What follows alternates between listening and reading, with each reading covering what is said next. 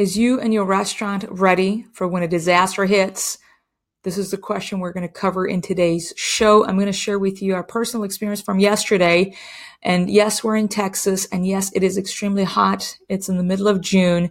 And uh, how would you think a natural disaster is going to happen? I'm going to share with you our experience, the good, the bad, and the ugly, and five tips to be disaster ready so you don't have to deal with uh, some of the stuff we had to deal with yesterday. Recording this, it is a Tuesday morning, and uh, Sunday night, just a couple nights ago, we had a humongous storm. Storm uh, where I mean, I didn't. I mean, because we don't watch the news much, really. Where we had lightnings, there was wind, there was rain.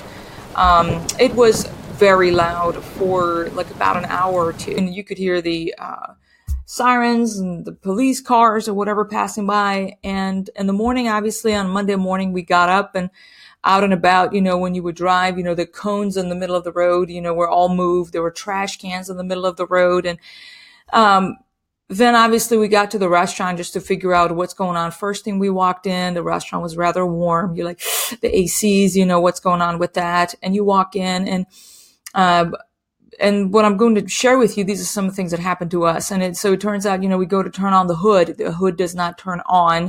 Uh, and I'll share with you how that happened. But uh, the appliances, first thing we checked is, you know, the make line, is it up to temperature or not? Does the oven turn on? Do we have gas? Do we have electric, you know, electricity, power? Do we have internet? So you just kind of go down. No, we don't have that. We don't have that. We don't have that.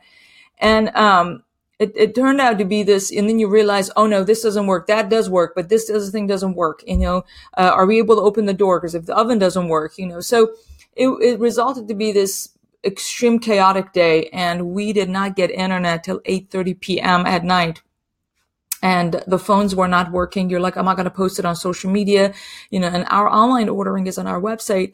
Uh, customers coming to place their order online. So yes, it goes, it shows to the customer that it went through, but it doesn't actually print in the kitchen you know, that results in disaster. Obviously, we have like, we're working with Grubhub that is not necessarily directly talking to our system. So they don't know that it does work or it doesn't work. Then in the evening, um, obviously, um, you know, we have a fast casual restaurant. So the, our servers were, it was just coming in and out.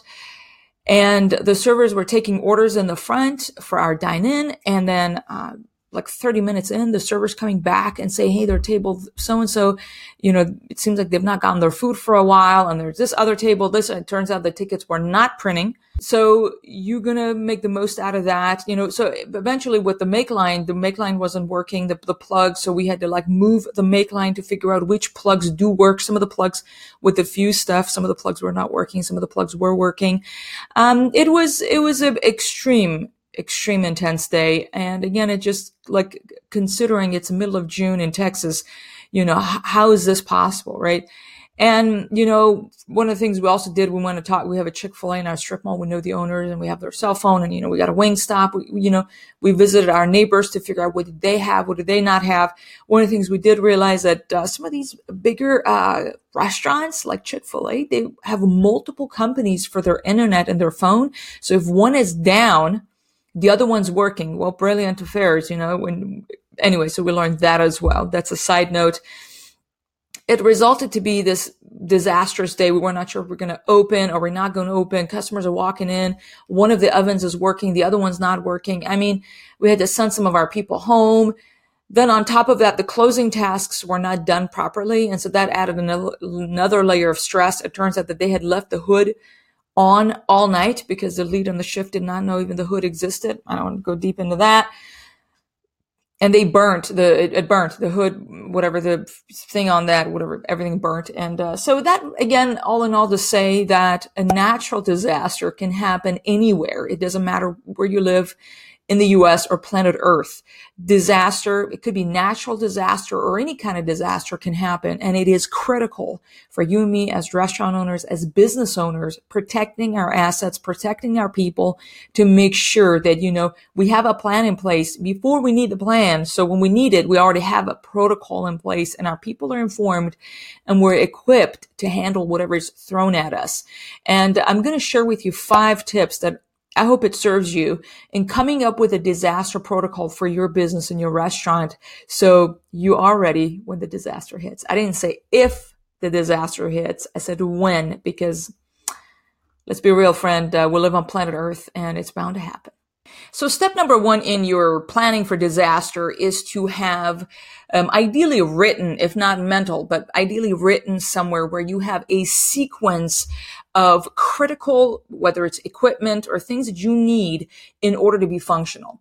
This first off, you come up with this sequence, a list based on the critical position that they're in. And you know that, you know, like these five things I need to be functional and be able to open the doors, right? The other things may not be as critical, but it's important to have them in a sequential way. So when you come in and then there's a disaster, you know, I'm going to first check this. Is this uh, working or it's not working? And then move on to the second, move on to the third, you know, otherwise you're going to be hit by 20 different things that need to happen. And you're like, oh, the toilet also need to be plunged and we don't have electricity and the oven doesn't work and the make line is this and there's a customer waiting on a catering we had scheduled right? You, you need to have what in terms of priority have a mentally have a sequence that you go through so you don't lose it that that you stay focused and calm in the midst of chaos.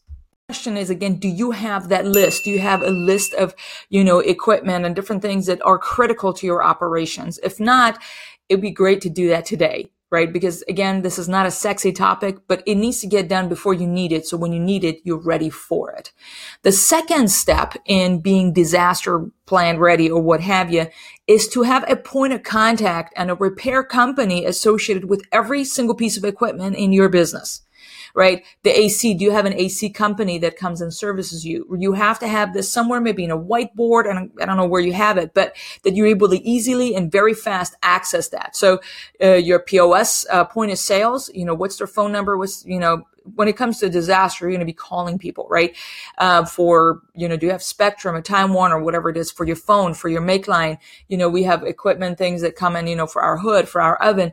You need to have these point of somewhere very quick that you can refer to to make a phone call, um, according to your list, right? And, this also is useful because randomly we have, oh, our POS is down or uh, our manager may not know how to do something with our POS system they call my husband for this. My husband's the one, hey, call our POS system. The phone number's on the board, right? So, you know, we always, you want to have that available, that list available.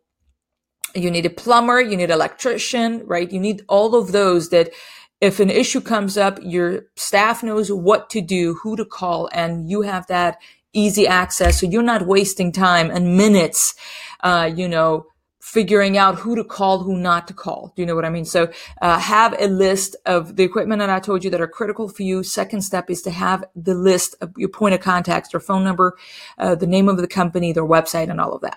Step number three is to stay calm. And yes, I know it sounds so poetic. You know, when people tell you calm down, you know, as though they don't understand the level of stress you're under. I totally understand because already as restaurant owners, we have enough stress to go around. And when something extra happens, you know, it's really hard to stay calm. But I was talking to one of our managers um, the other day about this topic of, you know, how to get our people to stay calm, especially on a Friday night or whatever, or in this case, when a disaster is happening and things are really going wrong.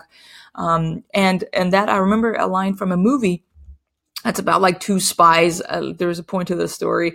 They're like these two spies that are out there and uh, in some wilderness, and they're kind of surrounded by a large group of people that are you know whatever it is. So they're h- kind of hiding with their guns and all of that. One of them is a guy who's very experienced. The other one is a newbie uh, spy or something like that. And so she's telling him, "How are you so calm?" You know, because they're surrounded. And he said, "I'm not calm. I'm focused." And the reason I'm saying that is because it is very hard to be calm in the middle of the stress. I totally get that. However, what we can do is to narrow our focus and focus on the solution and particularly focus on things we can control. The natural disaster happens. And as I was mentioning, you know, the, the closing shift, they did not like, they moved dishes around it. There was not enough prep from the night shift to the morning shift.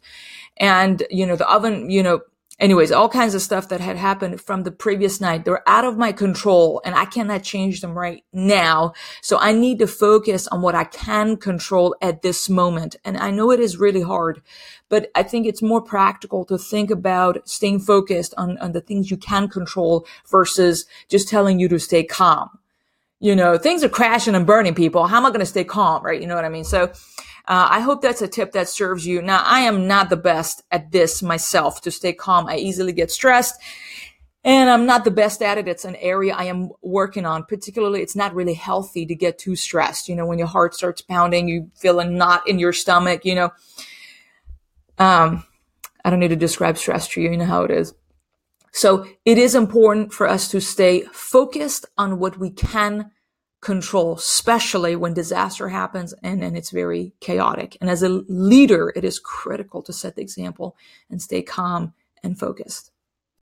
Step number four in planning for disaster here that I want to give you is another tip, and that is it is critical for you and I to have some skills when it comes to problem shooting to assessing what the problem is and be able to fix some of the minor issues in our restaurant. Some of the restaurant owners, and again, I'm, I'm not, you know, I myself am guilty of this, is that we may say that, oh, I'm not tech savvy, so we don't know how to fix some of the POS system or internet issues or something with the phone is not happening. Um, or I'm not a plumber, I'm not an electrician, right? So in here, you know, I, I actually admire my husband for this. He's the one who specialized in mastering that aspect of the restaurant. The reason is, as you know, calling tech people, technicians to come out and help you is extremely expensive. And I'm not going to open that can of worms because I totally don't understand why they have like a $150, uh, like a trip charge. And, and I'm like, how much per hour do you charge? You know what I mean? Um, which you know a lot of times is $100 or more and it hurts because my background is in engineering uh, and i know an engineer will not make a 100 bucks an hour but okay we're not going to go there.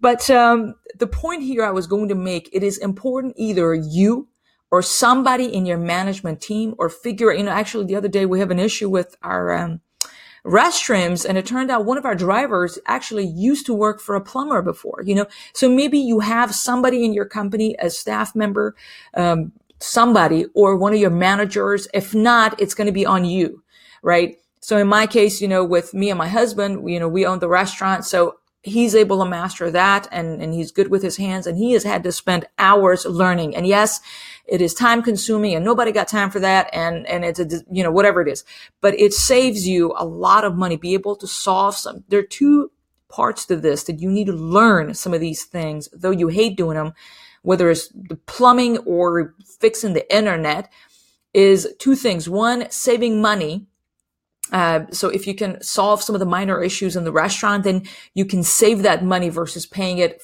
to a technician, especially if you're not super profitable just yet. It kind of hurts to write a check 300 bucks here, 400 bucks here. And sometimes you have a technician who comes over, um, and they cannot fix whatever it is the problem is. They will still charge you for that problem. You already know that, right? The trip chart, you still need to write them a $200 check, even they did not fix a thing. that's, I don't want to go there. The second reason is if you don't know what on earth you're talking about, when a technician comes in, they can assess from your body language that you really don't have a clue. They will have you for lunch, friend. Um, they will uh, waste time that they're checking this, they're checking that. And because they're charging a lot of them, the technician is charging per hour. They're going to spend hours messing with this thing, messing with that thing. Oh, I'm going to change this or whatever that is maybe even unnecessary. Now, I'm not saying all technicians are like that, but we have encountered many people who will abuse your ignorance if it certainly appears as though you have absolutely no clue. So always when we have a technician who comes out, we either have our manager, if not mostly my husband is, he, so why are you changing that? What do you think about this? Why are you saying that? What about that? What if it's not this? You know, always questioning the technician.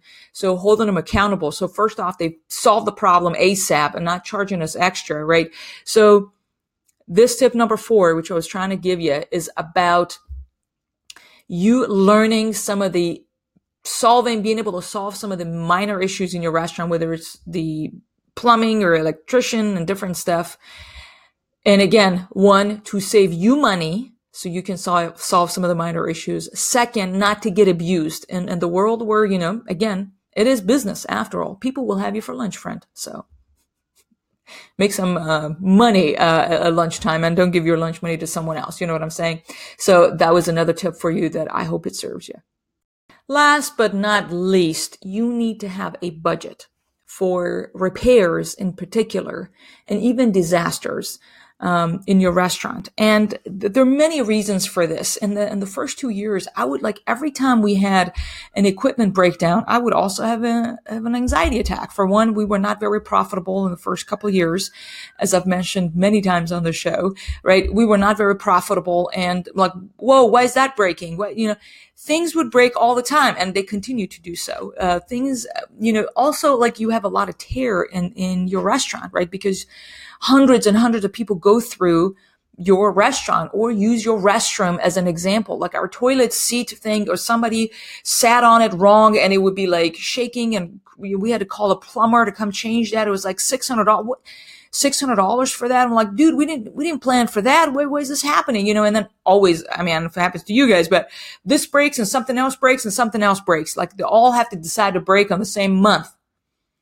That that happens in our restaurant. I don't know about you guys, but so once I realized, oh, th- this this just will continue to happen. You just need to have a budget for things and be like, you know what?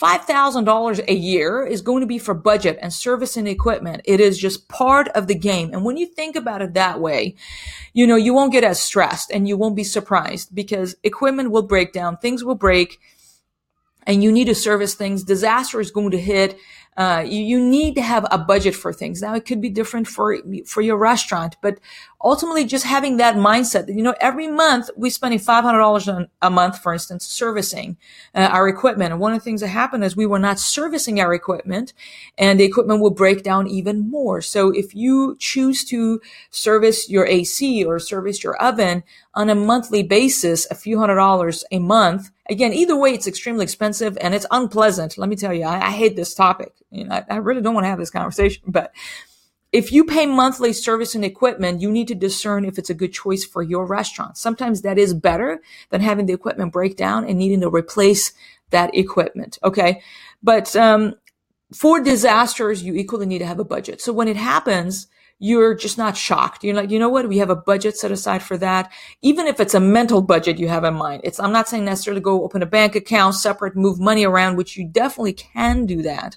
But all, ultimately, you know, when this happened, my husband was like, you know, we, we it's probably going to be this much for this repair, that much to come change the fuse there. To get the electrician's probably going to be this much. It's going to be about $1,200, right? And I was like, okay, that's fair mentally I was able to stay calm because I thought, you know, we need to have a budget for the disaster. And here it is. You know, it happened and it, it needs to be focused on what you can control. Disaster is going to happen. We cannot control that. We can control our reaction to it, how prepared we are, um, and how we zig when it zags. You know what I'm saying? All right, friend, thank you so much for tuning into another episode of Making Dough Show. If you've not subscribed, be sure to do so. Give us a thumbs up if you're watching us on YouTube. Know that we're on YouTube as well as all the podcast platforms to make it easy for you to tune into the show.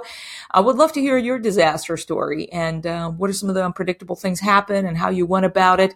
Uh, send me a quick email to makingdoughshow at gmail.com. I read every email that comes in and I will respond. If you've got any questions you would like us to cover here on the show in a future future episodes, let me know. Again, you can also go to our website, makingdoughshow.com, download some of the free resources we have for you, helping you make some dough. All right. And this business. Uh, again, I appreciate you and I hope that you're super busy today. And until next time, bye.